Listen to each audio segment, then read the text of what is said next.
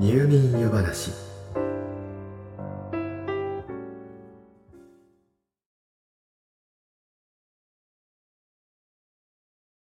本来であれば大いに盛り上がるはずだったスポーツと平和の祭典。東京オリンピック2020も新型コロナウイルスの世界的流行に水を差されしかも終わってみれば何やら怪しげなお金の動きが明らかになってしまいには大会組織委員の中から逮捕者まで出てしまって何やら尻すぼみといった感じになってしまいました。人々の注目が集まればそこには価値が生まれますから。それと比例するようにして自然と人とお金が集中します。かつてはアマチュアスポーツの最高峰と捉えられていたオリンピックも世界的にプロ化が進んで今ではスポーツ以外でもさまざまな意味でのプロたちが集いその技を競う大会になったと言っていいでしょう。そんなわけで近代オリンピックをやや生臭く感じてしまう方も少なくないと思いますが。ではそもそもの古代のオリンピックはどんな様子だったのでしょうか？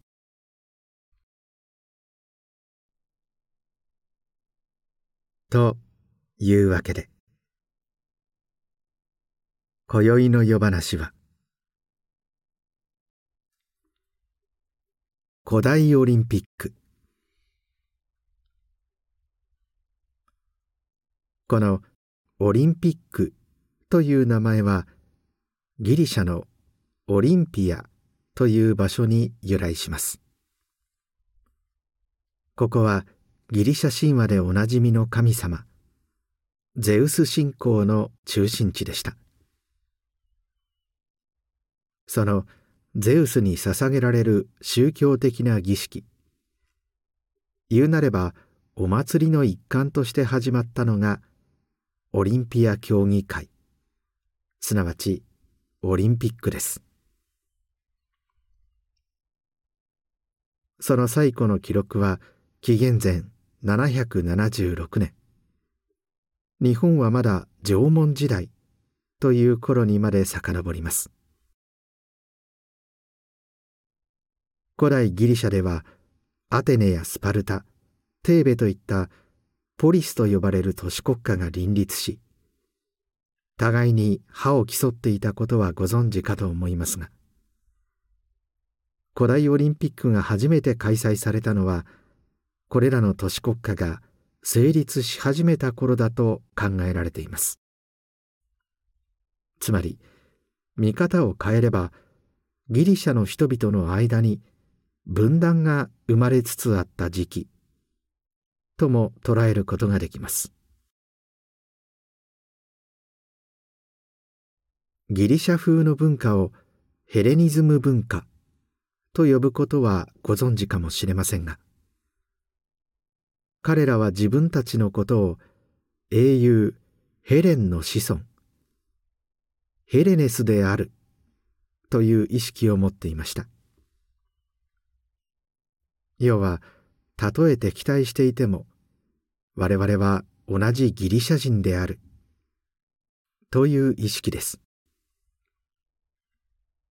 ギリシャ神話の主神ゼウスの神域であるオリンピアは彼らヘレネスにとって神聖な場所でした。そしてそこで行われる行事は自分たちが皆同じヘレンの子らであることを確かめ合う。大切な場となっていったと考えられています。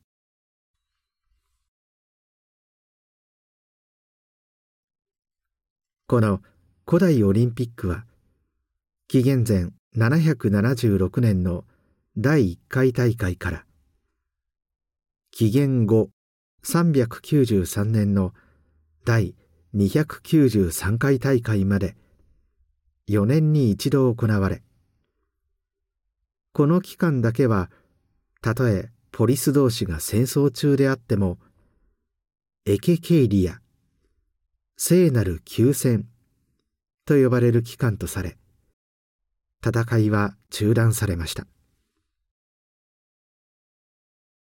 当初は開催の1ヶ月前に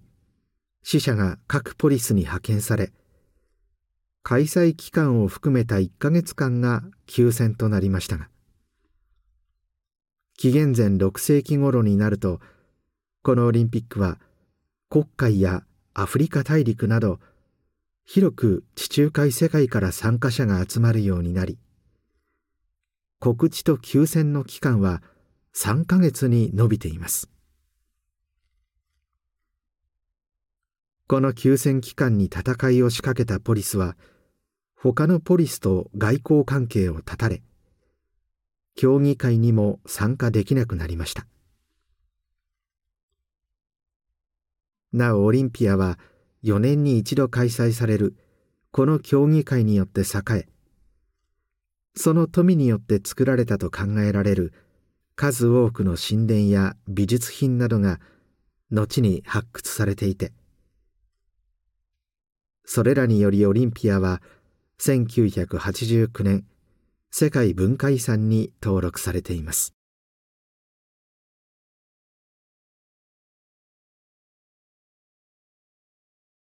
この古代オリンピックで行われた競技は当初スタディオン層つまり競争のみでした。スタディオンとはギリシャの長さの単位です。1スタディオンがゼウスの足裏600歩分なのだそうですがだいたい180から190メートルほどです。このスタディオン層はゼウスの神殿までの1スタディオンを走り最も早くそこにたどり着いた者に栄誉が与えられたのがその始まりといいます。日本人である私たちには兵庫県の西宮神社で毎年行われている。数千人が一斉に境内を駆け抜ける。福男選びに通じるところがあると考えればその興奮度合いを想像しやすいかもしれません。また現代のオリンピックは東京オリンピックのように開催都市の名を冠して呼ばれますが古代オリンピックではスタディオン層で1位になった者の名前が冠される決まりになっていました。例えば第1回大会ではコロイボスという人物が優勝しましたからコロイボスオリンピックと呼ばれたわけです。これは歴史に名が残る最高の栄誉と言えるものですから。出場者は真剣そのものでした。ちなみにスタート時にフライングをしてしまうと鞭打ち刑に処されたそうです。なお参加者は当初ふんどしのようなものをつけて走っていましたが後に全裸で走るようになっています。単純にその方が走りやすかった。ということかもしれませんが古代ギリシャの人々は人間の体は神々からの授かり物でそれを鍛え美しく保つことは神々への感謝を表すことにつながると考えました。美しくなることは神に近づくことであり。簡単に言えば美しい男性の肉体を見せると神々は喜ぶ。と考えたわけです。この頃の彫刻に鍛え上げられた男性の裸体が多いのもそのためです。不正を防ぐためという理由もあったようですが古代オリンピックは神に捧げる神事ですから。それでスタディオン層に限らず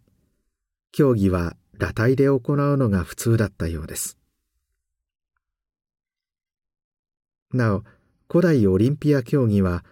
基本的に女性の観戦は許されていなかったとも言われていますが実際にはそれは建前に過ぎなかったという説もあります。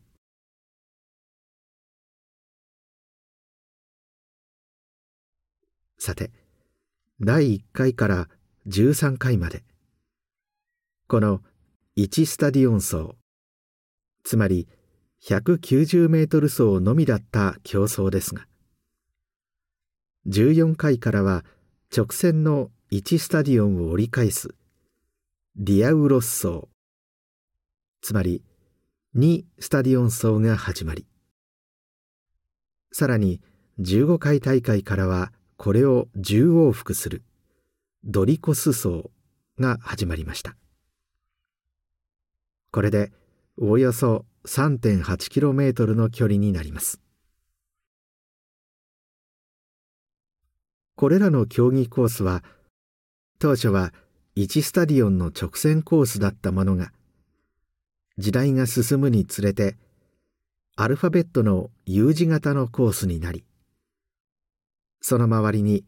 階段式の観客席が作られるようになります。これはすなわちスタジアムですがお気づきのようにですからスタジアムの語源はスタディオンということになります。さてそして18回大会からはペンタスロンと呼ばれる新たな競技が加わります。ペンタはギリシャ数字の5を表すことからもお分かりのようにこれは五種競技のことです。その五種とは幅跳び円盤投げ短距離競争槍投げ。レスリングの5つで。古代五種競技とも呼ばれます。この競技の優勝者を決める方法には諸説あるようですがまずはじめに参加者全員が幅跳びで競い上位5人に絞り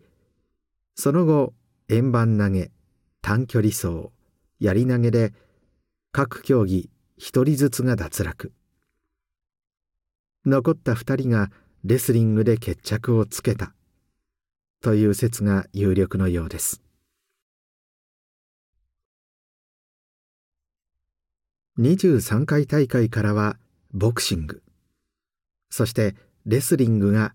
単独競技として加えられ。さらに25回では戦車競争。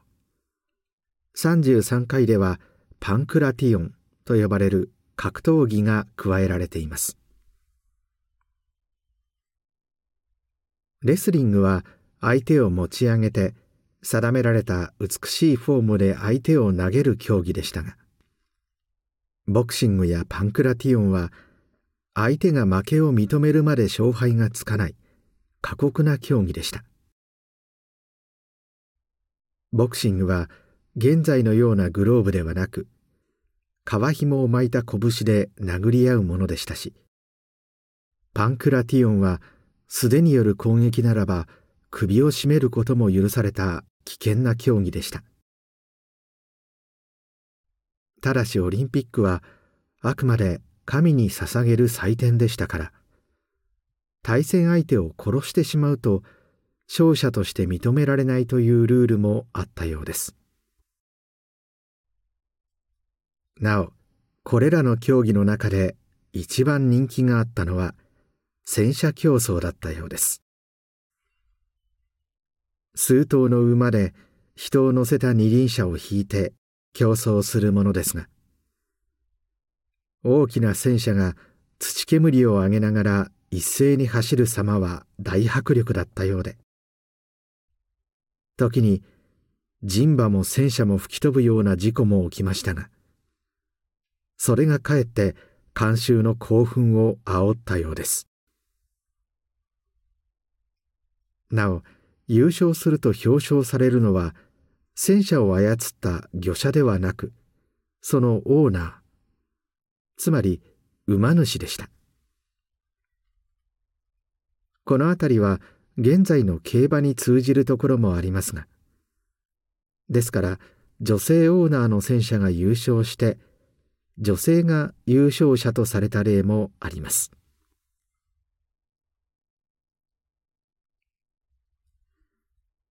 こうしてギリシャ人たちにより長きにわたり続けられた古代オリンピックですがやがてギリシャ地域はローマ帝国の半島に組み込まれます。もともとオリンピックはヘレネスつまりギリシャ人だと認められた者だけが参加を許された競技会でしたがこれに伴って帝国各地からの参加者も増えより国際的な競技会へと変化していきます。競技会で勝者に与えられたのはオリーブの冠だけ。つまり基本的に栄誉だけが与えられるものでしたが参加者の出身国では自国の名誉のために優勝者に多額の賞金や年金を出すようになりそれもあって各地の競技会を渡り歩く。言うなれば競技者のプロ化が徐々に進んでいったと考えられています。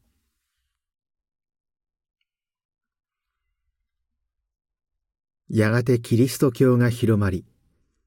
ローマ帝国も一神教であるキリスト教を国教と定めます。当初は他の神々を崇拝することも許されていたのですがローマ帝国は392年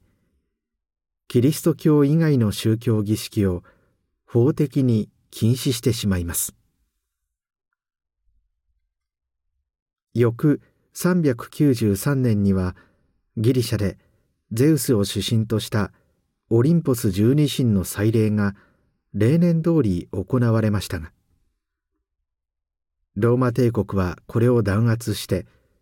神殿の財産を没収するなどして断固とした態度を示します。これに伴いゼウスの祭典であるオリンピックも393年の293回大会をもってその終焉を迎えました。この後ローマの異教神殿破壊令によりオリンピアの神域は破壊されてしまいました。フランスのピエール・ド・クーベルタン男爵がオリンピック復興構想を唱え第1回の近代オリンピックがギリシャのアテネで開催されたのは1896年。それからおよそ1500年も経った後のことだったのです。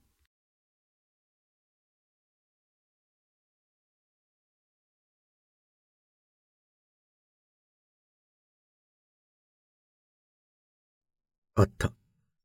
もうこんな時間。今夜もまた喋りすぎてしまったようです。今宵のお話は